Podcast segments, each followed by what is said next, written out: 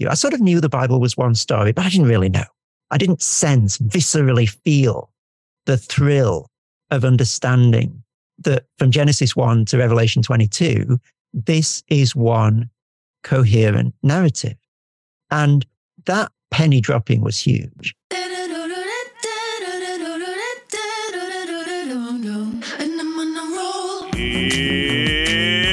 It's watering time! It's time for Apollos Watered, a podcast to saturate your faith with the things of God so that you might saturate your world with the good news of Jesus Christ. My name is Travis Michael Fleming, and I am your host. And today in our show, we're having another one of our Deep Conversations. Have you ever had one of those moments where you go, did that just happen? I mean, that, did that just happen? You know, I look at our world today and I go, what is going on? Sometimes I'll see a headline and I'm like, did that really just happen? Is this what we're talking about today? Has the whole world gone nuts? It feels like we just went on this three hour tour and now we're stuck in this crazy world that we can't get out of. I don't know about you, but that's how I feel. I feel like every time I turn around, it's just getting crazier and crazier and crazier. And I need to get my bearings. I need to keep myself focused because I'm in bizarro world right now. That's what it feels like. I don't know if you feel that way, but that is exactly how I feel. And I really need someone to come alongside me and really help me understand what's going on and how we got here. I, I, am tired of the memes. I'm tired of the just quotes that we throw out online and our social media profiles that try to give these really just, I don't know, kitschy ways of describing the world, these little cliches. And we reduce it. We don't have the complexity or the minds to understand it and untangle everything that's going on. But every once in a while, God brings people into our midst that really can come alongside and point it out to us and help us to understand it. And that's why I'm really excited about the conversation that we're having today. I had an opportunity to chat with Chris Watkin. Chris is an author, philosopher, and all around deep thinker. He's British, but he's teaching French studies in Australia. That's a pretty interesting combo.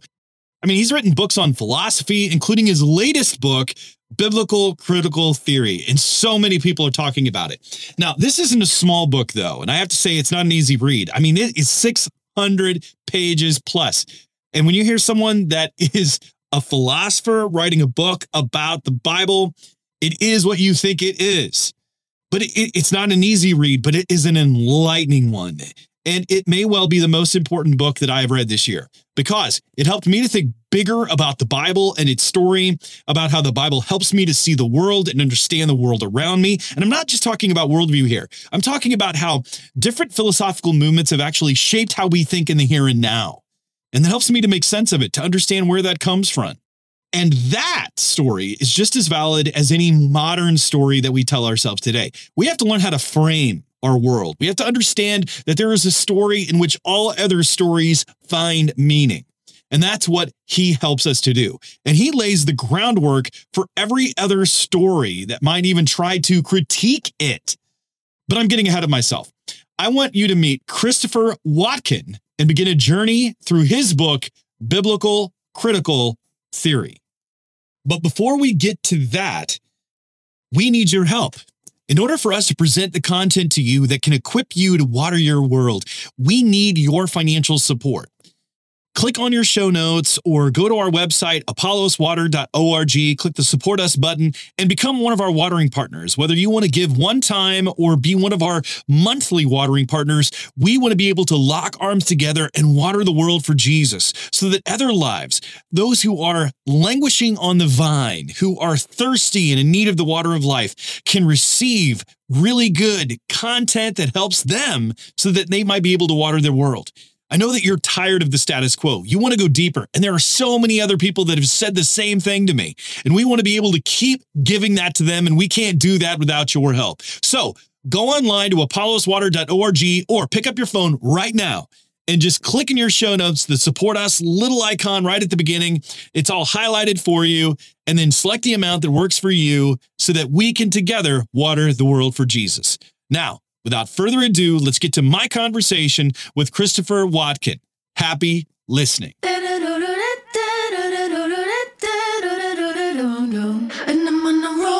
Chris Watkin, welcome to Apollos Watered. Thank you, Travis. It's wonderful to be here.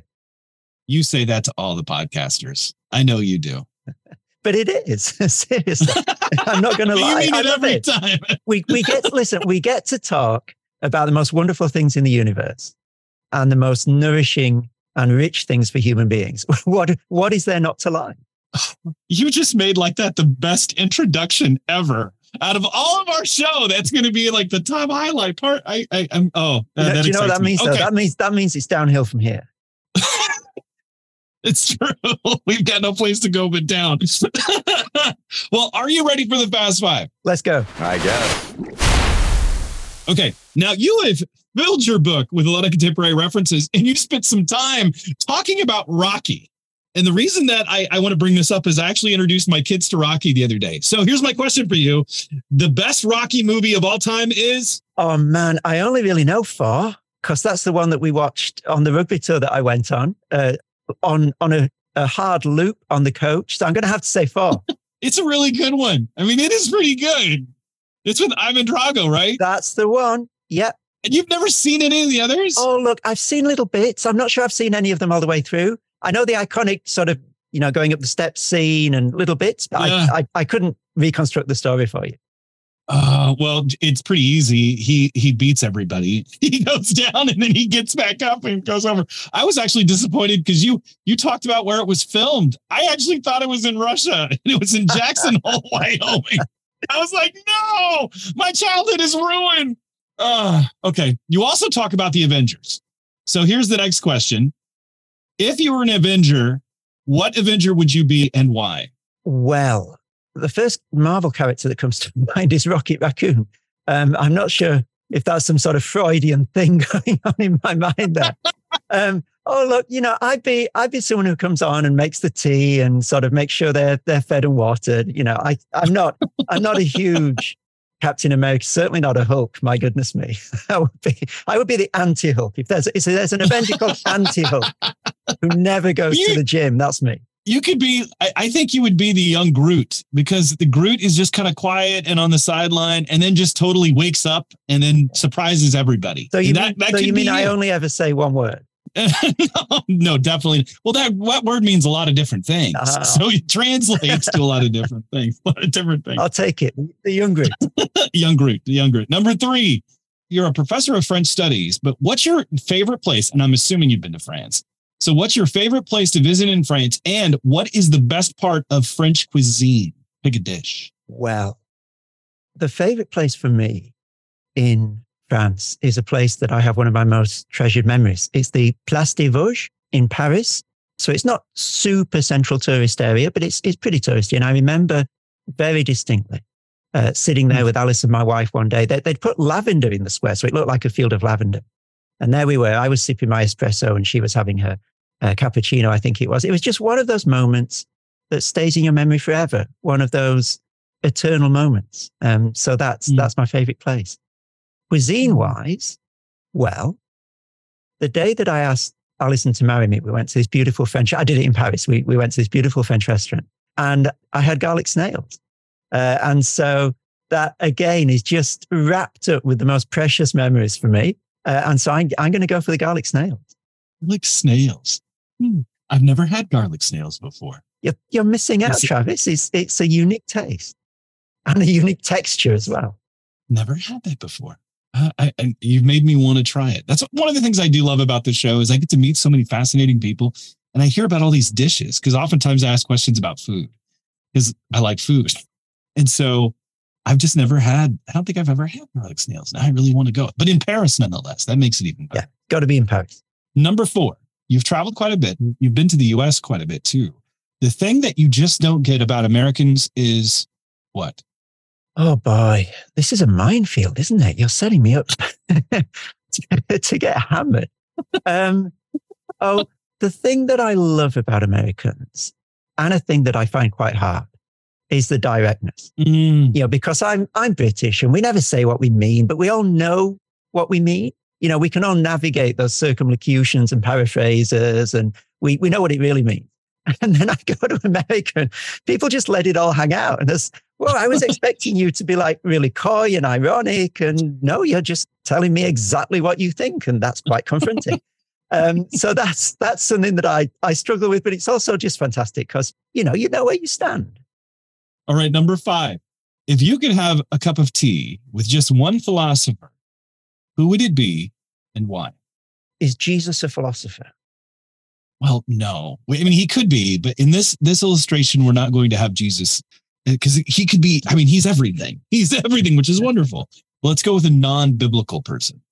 Okay, I'm gonna I'm gonna give you two answers. The the first is the guy that I I wrote a book on recently, but never got the chance to meet face to face. So I'd love having read almost all I think of, of what he wrote. I'd love to be able to chat with him. His his name was Michel Serres uh, French hmm. philosopher, mm. same generation as Derrida, Foucault, those guys.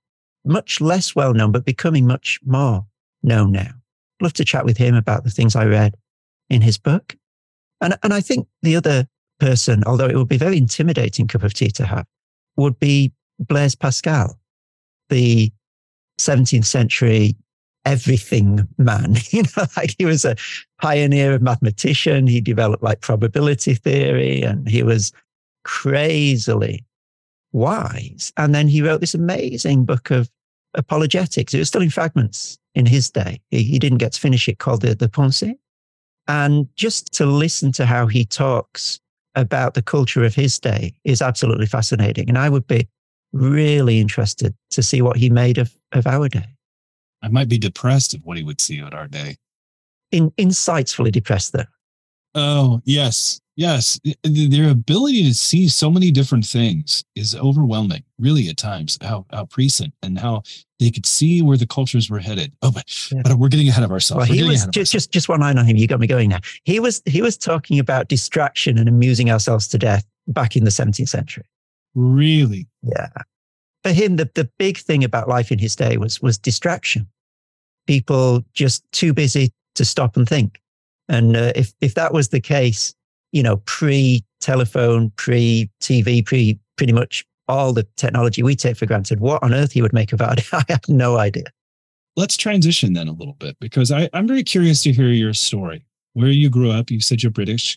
And how did you get from, I mean, just growing up, learning to, to want to be a philosopher? That always fascinates me, the people that want to be philosophers. But then to write a book, I mean, as the title is, Biblical Critical Theory. I know there's a lot there, but give us a little bit of a bit in insight into your background and your faith. Well, I didn't grow up as a Christian in the early years of my life. I, I guess I would have called myself normal, not even an atheist. Like Christianity wasn't even an option. It was, of course, there's no God. That's ridiculous. And I was happy. Like I wasn't, there was no God shaped hole to use another of Pascal's images. That was like, this is just life as it is. And I'm, I'm enjoying mine. Thank you very much. I don't need anything else.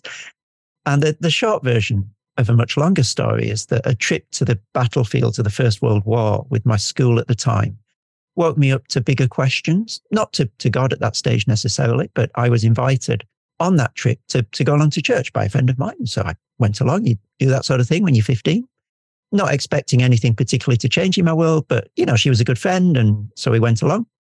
And then over the course of, I guess, about two years, I got to the point where I couldn't walk away from Christianity. I don't think I was a Christian yet, but there was something about the way that Christians loved each other and something about Jesus in the Bible that I, I didn't have categories for, I couldn't explain. Anyway, I became a Christian just after that time. And I guess even before that, I was really interested in big questions. That's probably one thing that drew me to Christianity. Uh, and that's also why I love philosophy. People say, don't they, sometimes that Christianity and philosophy are in, you know, conflict, but I've always found a real kinship between them because they're two of the groups of people, two of the very few groups of people in our society who are actually asking the big questions and are not just distracting themselves, as Pascal would put it, you know, on a daily basis, but are stopping to think, hey, what is this all about? What is the meaning of this thing that we call life? And I love that. And that's, I think, why I love the French philosophers. So there's a very caricaturally Anglophone way of doing philosophy, which is you break things down and then analyze them. You're very careful and, you know, you, you proceed very cautiously. Uh, and then there's a French way of doing philosophy, which is you you grab yourself an espresso, you sit in the terrace of a cafe, uh, you know, you open your notebook and you, you write the title "Life." you go for it. you know what what is this all about? And that that's the sort of philosophy that I love. You start with a big question, start where you are with existence, and say, what is this all about? And I love it. I I love following people as they think through those sorts of questions. So, you know, most philosophers I read, I don't agree with, but it's really interesting seeing how they piece things together, how they try and justify their position, what arguments they put forward, what they think's worth looking at and talking about out there in the world. And just to put yourself in someone else's shoes for a few hours and walk around and try and get a sense of what the world looks like to them.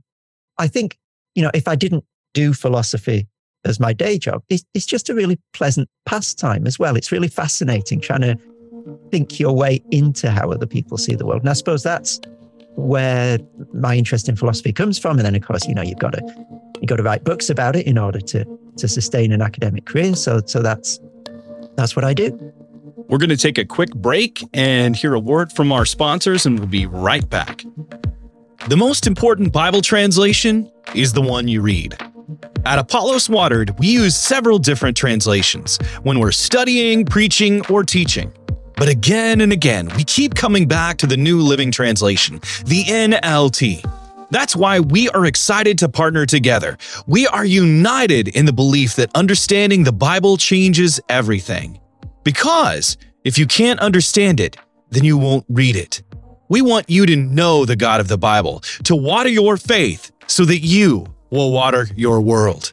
That's why we recommend getting an NLT. It's the Bible in the language we speak. It's not foreign or complicated, but up close and personal.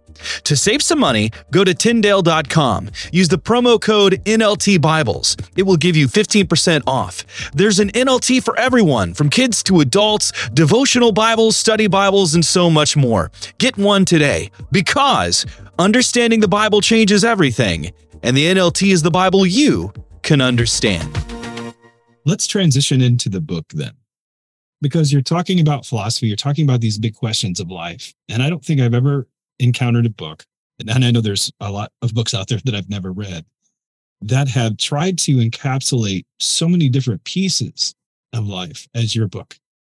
I consider myself a pretty well read person. I, I, mean, I know that there's a lot of people out there that read a whole lot more than I do, but I've never seen a book so pregnant with philosophy, sociology, missiology, I mean, biblical studies, contemporary culture. I mean, you cross the gamut. It's it's as if I'm watching two different parts of the map. Like there's like the Bible world, and then there's a contemporary world, and it's like I'm seeing flight patterns, just back and forth, back and forth, back and forth, over and over and over again. What was the impetus behind this book, Biblical Critical Theory? It was very personal, really. As an undergraduate in a large secular university studying arts and humanities, you become sort of an essay factory, don't you? You're, you're thrown these books, you know, every week, every couple of weeks. You know, here's five books of Marx, here's a pile of Freud, here's some Nietzsche, you know, here's some Derrida, here's some Foucault. Go and go and pump out an essay on them, which which I loved. It was fantastic. But I really want to understand how these people see the world. And I'm only getting about four or five days to write these essays on each of them. Um, and that was, yeah, that was a wonderfully intoxicating, you know, sort of roller coaster ride. And then there was this other part of my life. I suppose it's what you were just talking about, this, this map with, you know, two different continents, which was my, my Christian life. I was part of a church that took the Bible really seriously by God's grace and wanted to teach it thoroughly and, and, and have it sort of work its way into our lives. And that was fantastic as well.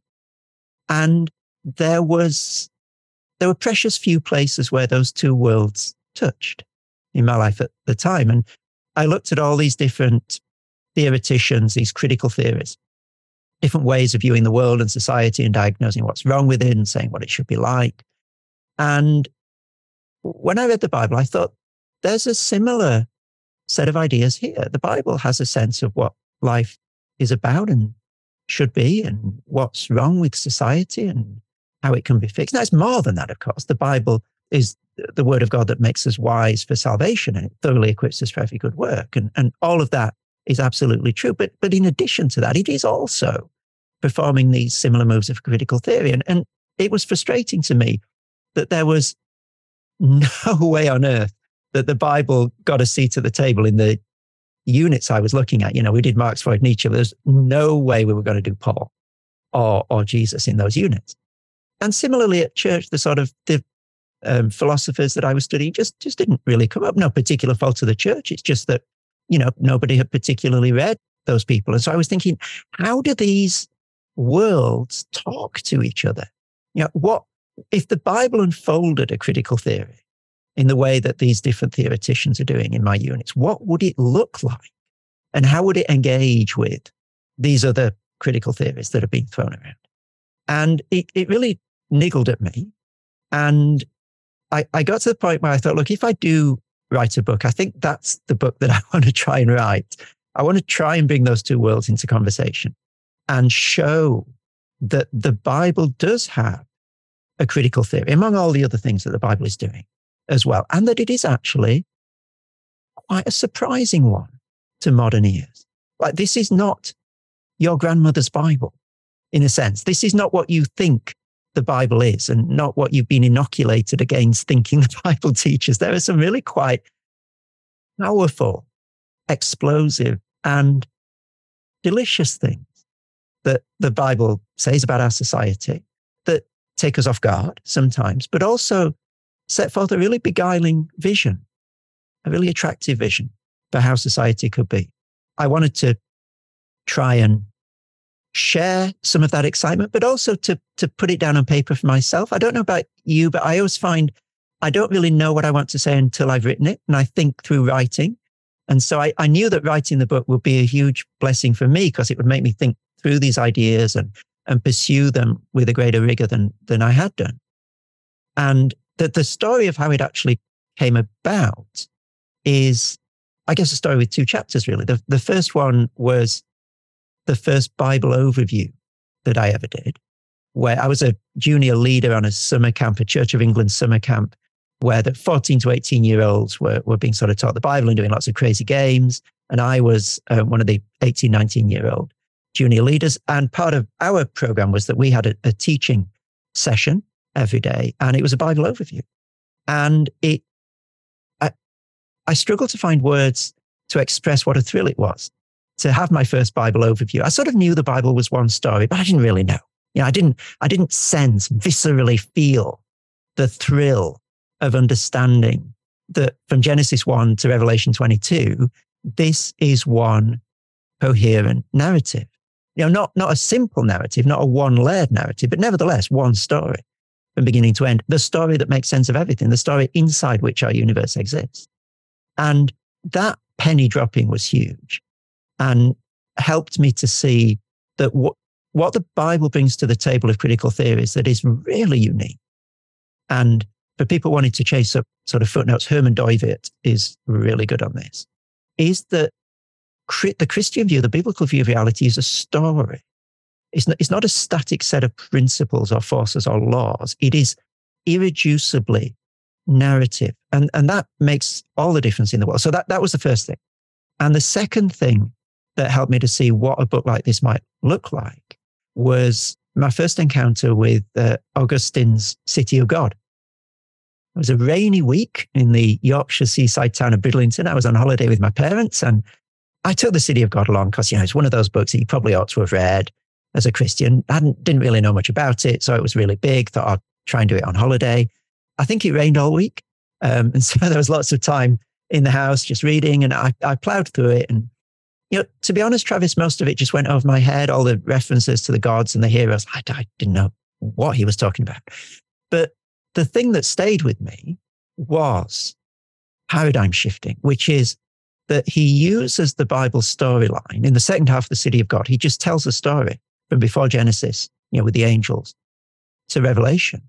He uses that as a framework to critique late Roman culture. And a framework so powerful that he ends up telling the story of Rome better than Rome can tell its own story. He, he out narrates, to use a little phrase from uh, John Milbank, he out narrates Rome at its own story. And from the little bit that I understood of the city of God, I thought this is the way to do it.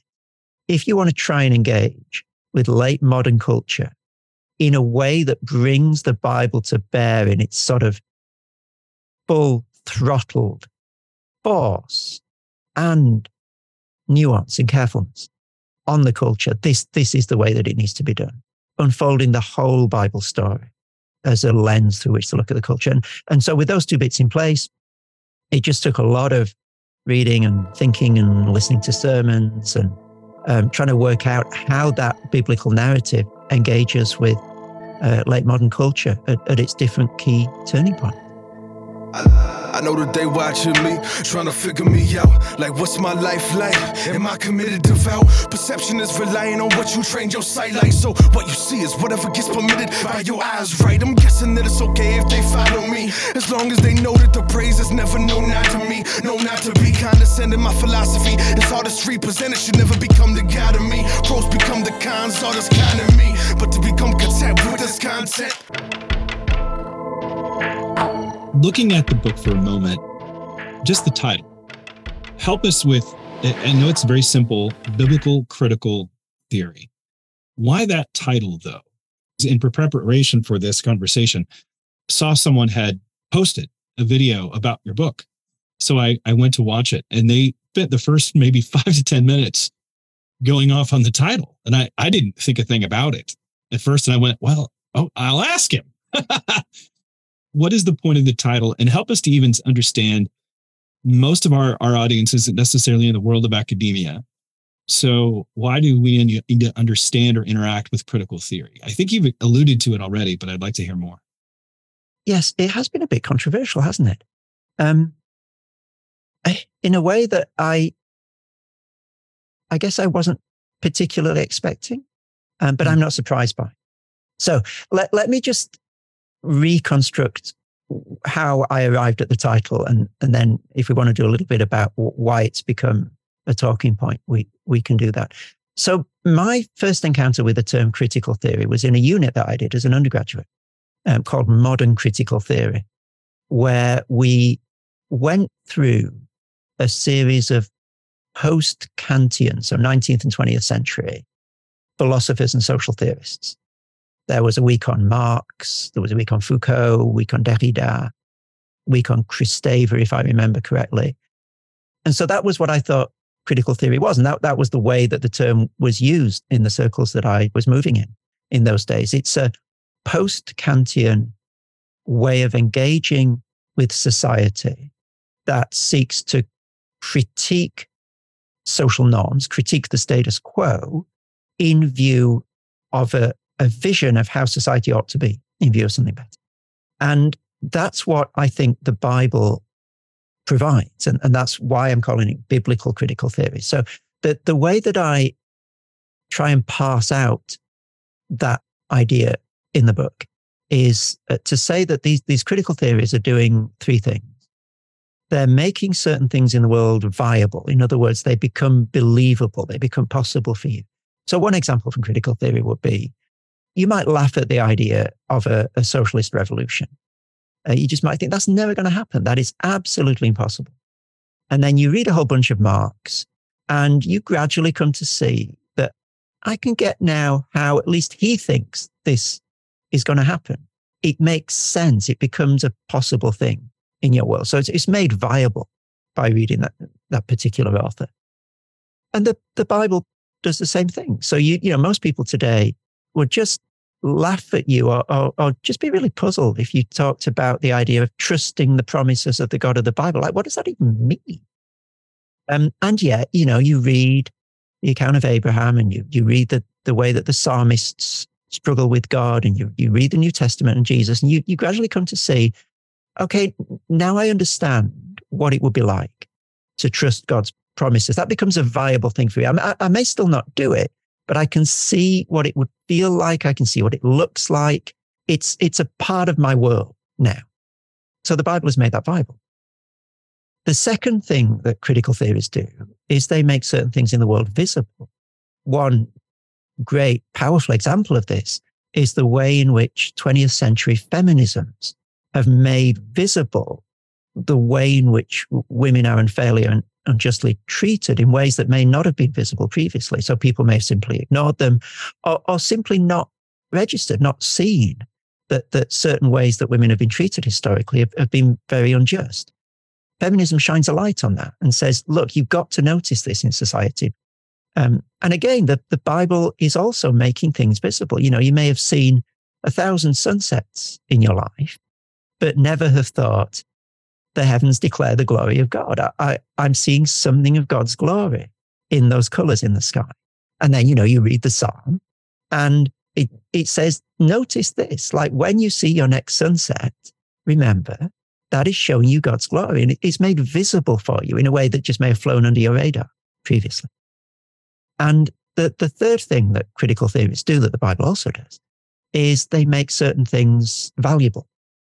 And one, I said, characteristic example of this from 20th century critical theories is that many of them really prize the transgression of norms. If there's a if there's a norm or a tradition, chances are we ought to destabilize it or, or transgress it or upset it in some way. That that's a, a characteristic, a signature move of these critical theories.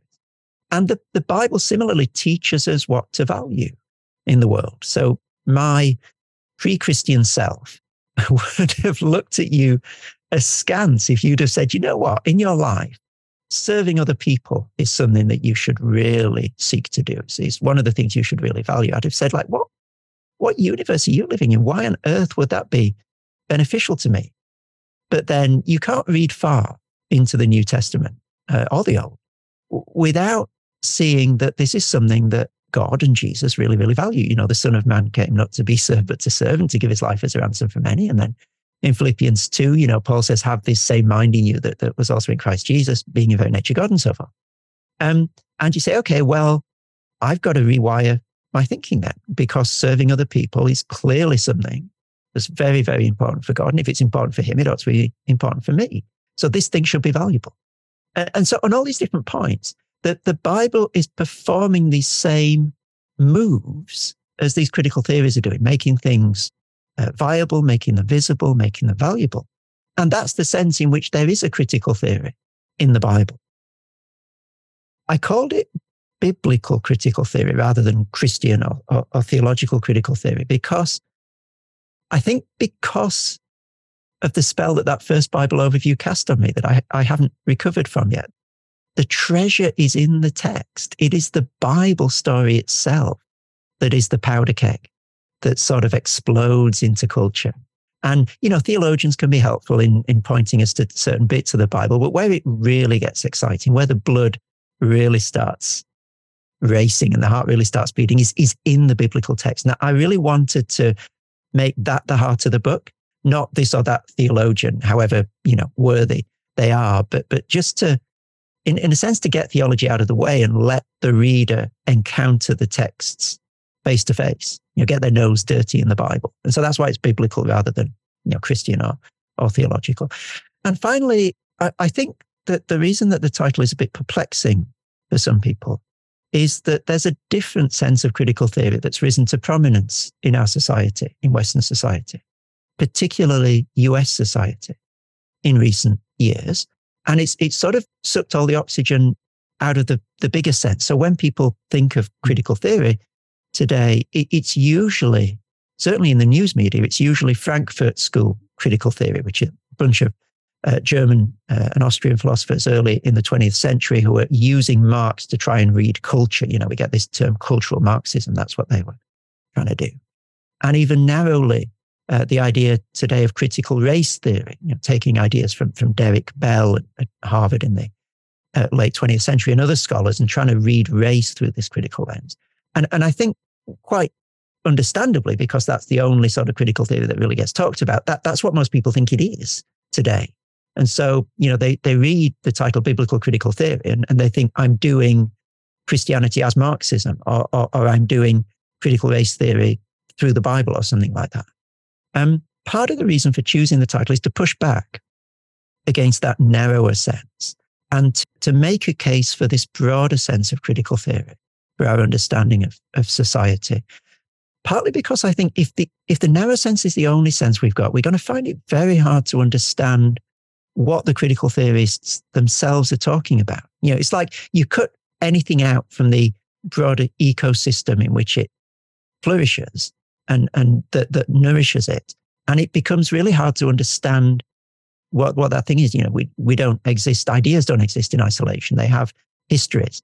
And so if we just focus on the Frankfurt School, thinking that it's sort of parachuted out of the sky at some point uh, with all these weird ideas, it, it just becomes really hard to engage with it meaningfully and to understand what it's saying. And so I, I do want to say that this broader sense of critical theory, this post Kantian sense of what these different critical theories are doing, is really important. And if we only have the narrow sense, then I think we're selling ourselves short in our cultural critique. So my time has come, I'll lay my weapons down. Every avenue run dry and simple plank. Can't wait to find the reasons.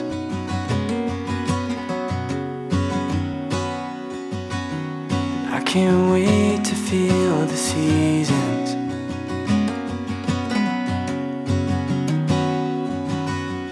On my face, on my face, on my face. There's so much that you cover that I think it's almost shocking to the system for so many Christians. Even as I was walking through the book and reading through it, I see how you walk through.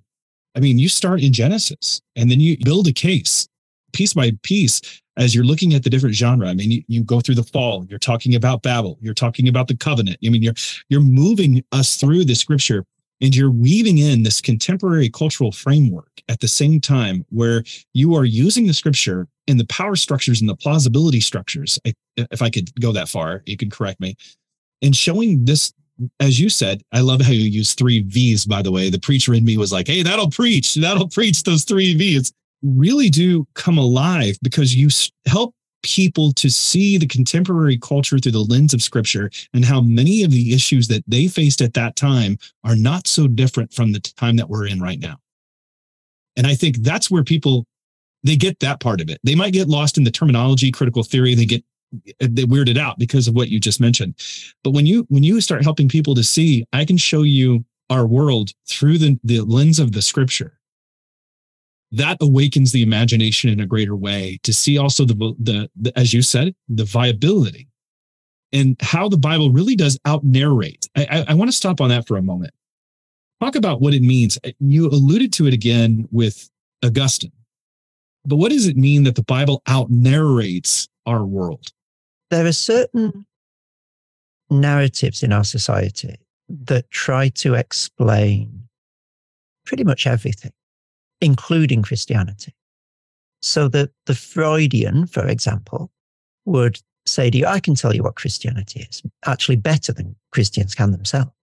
Um, because it's all to do with projecting a, a father figure into heaven and it's sort of, you know, sublimated desire for the father and so forth. And, and I can tell you a story about Christianity that, that really explains it at a fundamental level.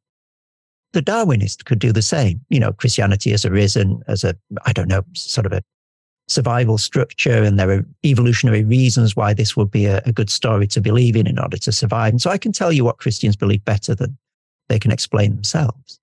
And there are a number of these stories in society, all trying to out narrate the others. In other words, trying to fit all the other stories within their frameworks. I'm, I'm the big story and all the other ones fit in inside me and I can make sense of them all actually really better than, than they make sense of themselves. Um, Northrop Frye, the literary critic, has a very interesting argument. He says, for the longest time, that was the Bible in our society. The Bible was a story that made sense of all the other stories, the, the story inside which we live. But sometime, perhaps in the 19th century, the Bible stopped being that and it became a story that we scrutinized rather than the glasses that we, that we, that we viewed the world through. And other stories came to make sense of the Bible. And that's the position in which we find ourselves today. You know, any number of people uh, will, will queue up to tell you what the Bible really is. and how it really came about and, and what's really going on with Christianity. You know, from, I don't know, Dan Brown down, you know, this is the real story. But the thing is, the Bible also does that to all the other stories. the, mm-hmm. the, the Bible tells this grand sort of sweeping story of, of the, the universe that explains why other people are telling the stories that they are and why they think the way they do. And, you know, as, as Augustine does with Rome, the, the sort of the claim is that the Bible actually explains Rome better than the Romans can, better than their own story. And it explains late modernity better than the story that late moderns tell about themselves. And that's, that's what out narrating means, making sense other stories of other positions better than they're able to account for themselves.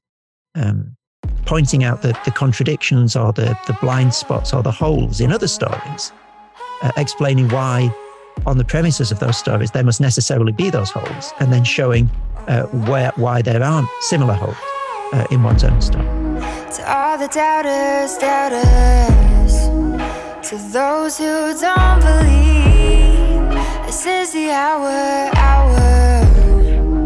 You'll see that we'll make ladders out of obstacles and stepping stones from roadblocks. Over the lines to say we won't cross. We'll trick like they're nothing. They won't see us coming. Scale all of the walls they built to hold us. You actually do something that I had not seen before. I'm sure it, others have heard of it. But this term diagonalization, that was a new term for me.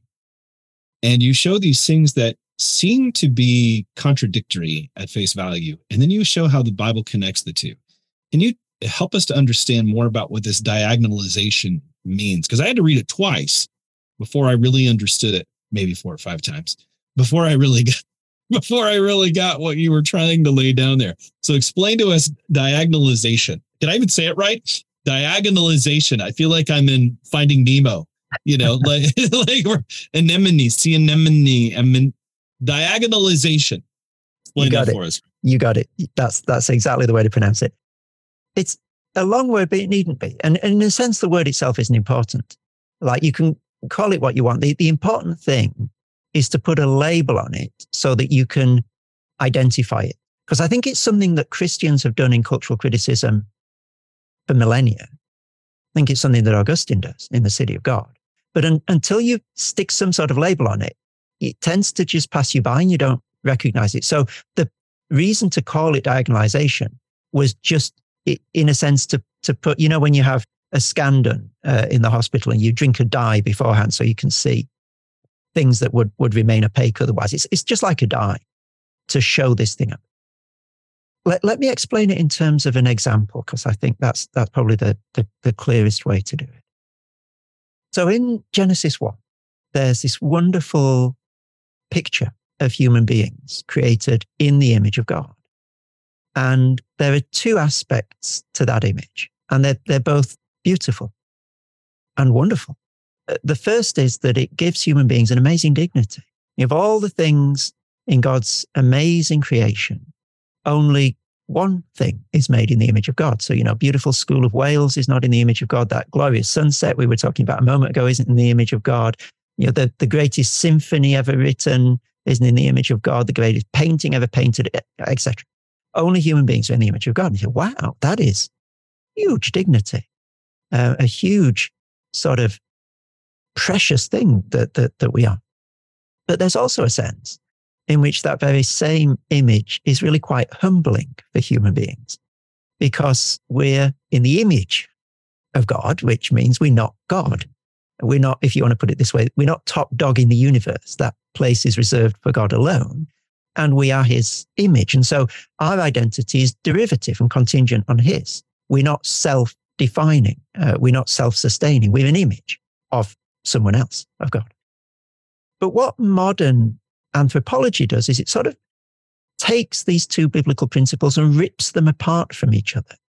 And so you'll have some modern anthropologies that go really hard on the humbling of humanity side of things. And, you know, they will say things like, oh, however uncomfortable it may be to us, we've got to face the fact that we're really just machines. You know, we are extremely complicated machines, but at the end of the day, we're just machines. Um, and you know, and that there are key moments in, in modern thought where this comes through really clearly. So, first chapter of Thomas Hobbes' Leviathan, that great foundational text of modern political thought. You know, he says we are cogs and springs and strings and wheels, really, human beings. And then uh, Julien Offray de La Mettrie wrote a, a book called L'Homme Machine, the, the, the man machine, the human machine. You know, so there's this strand of thinking that says really we're just complicated machines or, or really we're just animals. There's nothing qualitatively different.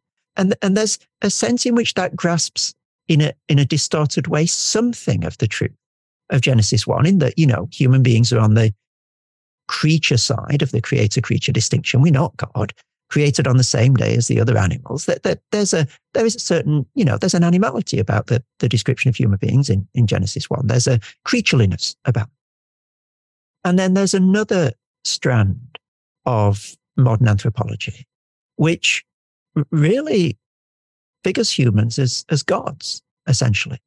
And John Milbank is, is brilliant on this in the early chapters of Theology and Social Theory, where he traces the way in which the God of voluntarism, so a God whose will is unstoppable and unquestionable, becomes the norm for human beings in modernity. So, so this God of voluntarism for example, if he wants two and two to equal 36, two plus two to equal 36, he can, because nothing can stand in the way of his will, not even the laws of logic. And Milbank argues, now I, I think it's a persuasive argument, that, that there's a certain modern anthropology that puts humans in the place of that voluntarist God. You know, you must decide the meaning of your life for yourself. Uh, you must decide your, your fundamental identity for yourself. In, in other words, your will is the only thing that shapes reality in this voluntarist sort of way, and the only thing that should shape reality for you. And so, therefore, modern anthropology has these two ungainly streams to it. You know, you're a machine. Oh, and also, by the way, you're a voluntarist God.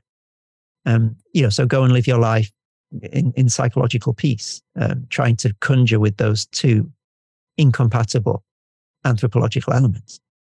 And then the modern Christian cultural critic comes along and diagonalizes those two streams of modern anthropology, not by saying, oh, we need to meet in the middle then. Perhaps we're half animal and half voluntarist God. Let's split the difference. No, the, the, the Christian cultural critic says, wait a minute. These two incompatible, seemingly, modern anthropologists have actually dismembered a beautiful biblical harmonious whole, the image of God. And they've, they've hacked off these two limbs, the creatureliness and, and humility of human beings on the one side, and the, the, the exalted, uh, dignified status of human beings on the other side. They've hacked off those two limbs and then they set them in opposition to each other. So now, you know, you, you choose, are you an animal? Are, are you a machine on the one hand, or are you a voluntary God on the other hand? And so the way to diagonalize them is to say, well, let's not start with that opposition. Let's start with the beautiful harmony of the image of God that has this principle of humility and this principle of exaltation in it, but manages to conjure with them in a way that they're not in opposition to each other. And so it's, if you like, to to remember, you know, it's the opposite of dismember, to remember the biblical truth and, uh, and to say, you know, this dichotomy is false to begin with.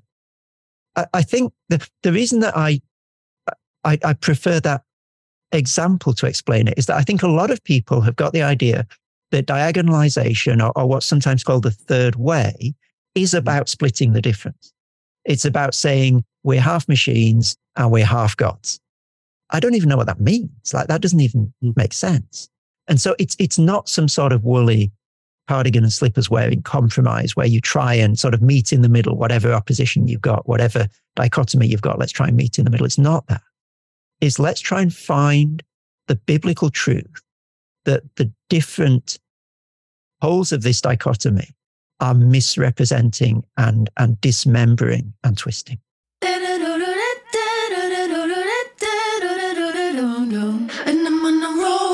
Talk about deep. I mean, it's so much that's there. I want to go back and listen again. And I'm the one who did the interview and had the conversation. I just found myself going, uh huh. Wow. Yeah. What?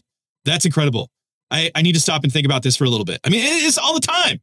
And I have to tell you, Chris was as gracious and humble of a guest that I've ever had. You know, what you don't hear is all the stuff that happens when we first get on and set up, the background conversation. I was really impressed with him as a person, as a Christian, because he has a genuine interest in what we are doing and even stopping to pray for us. I, I was really genuinely blessed. And I know that there's a lot to take in with conversations like this. And I know that some of you feel like it's over your head and you're like, I don't have a clue what he was talking about today. And you wonder how this matters for the life that you live. You wonder, how can we give any credibility to some of these thinkers that Watkin talks about? After all, many are opposed to, or seems like everything we believe as Christians, right? You know, it all comes back to the stories that we use to frame how we see the world. What Chris points us to is the fact that everyone is trying to figure out how to live in the world, how to make sense of it. We all are. And the Bible deals with the same kinds of issues that other religions and philosophies do. We should actually expect that because we all face the same kinds of problems and the same kinds of decisions and desires. The difference is in the solutions that we look to. When people look for solutions to common problems and leave God out, well, you know, guess what? They're going to come up with problematic solutions. If Watkin is right, that critical theory is at root upending the status quo and social norms, that it makes things viable or believable, visible, and valuable, and we think he's right in that, then the Bible offers the most important, most robust, and most compelling critique of not just our culture, but all cultures. Just like the example of St. Augustine, and giving a better narrative, a story account of Rome than Rome did of itself. So too does the Bible do a better job of telling a complete story about our modern reality than any, and I mean this, than any of the various critical theories or subjects or narratives or stories out there. People like Watkins are telling the academic world, hey, wait a minute. You aren't letting the Bible speak to this, but it does a better job than you do. His process of diagonalization helps us to see that there's a reason that contemporary understandings of humanity are self contradictory that they are bound to cause problems because they pit dignity and humility against one another in a cage match. See, the world splits our humanity in a way that Genesis says that it can't be split. You can't do it. You can't take wet away from water. See, they make us to make us out to be machines on the one hand and gods on the other. And when we take an aspect of who we are and set it in opposition to another, we are bound for trouble because God made us in his image. Dignity, but he also made us. We are creatures, and therefore we should have humility. We should. The Bible does give us a better account of who we are, and we can trust in that. That's the best thing. That's the thing I want you to take away is that God speaks to us and shows us who we are and how we are to live. And Chris just showed us in a really kind of high academic way, according to the way that the world critiques us, especially the, the higher academic philosophical world. And he shows us with their own ammo how the story of Jesus finds its target. You know, next time we continue the conversation with Chris, talking about a third way approach is crucial, even if the terminology may be a little bit flawed, and, and you'll understand when you get there. We need to think about the fundamental dichotomies we believe in as Christians compared to the false ones. And we need to avoid the trap of efficiency and the tricky place Christians find ourselves in culturally. All that and more next time.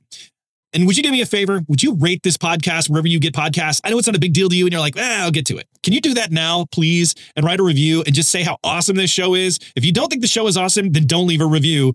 But you're listening, so you do think it's awesome. So stay here and make sure that you rate us. It, it, it means a lot to us because it, that's the only feedback that we really have is that in downloads or you you contact us online or we read these comments when we see your ratings. It means a lot.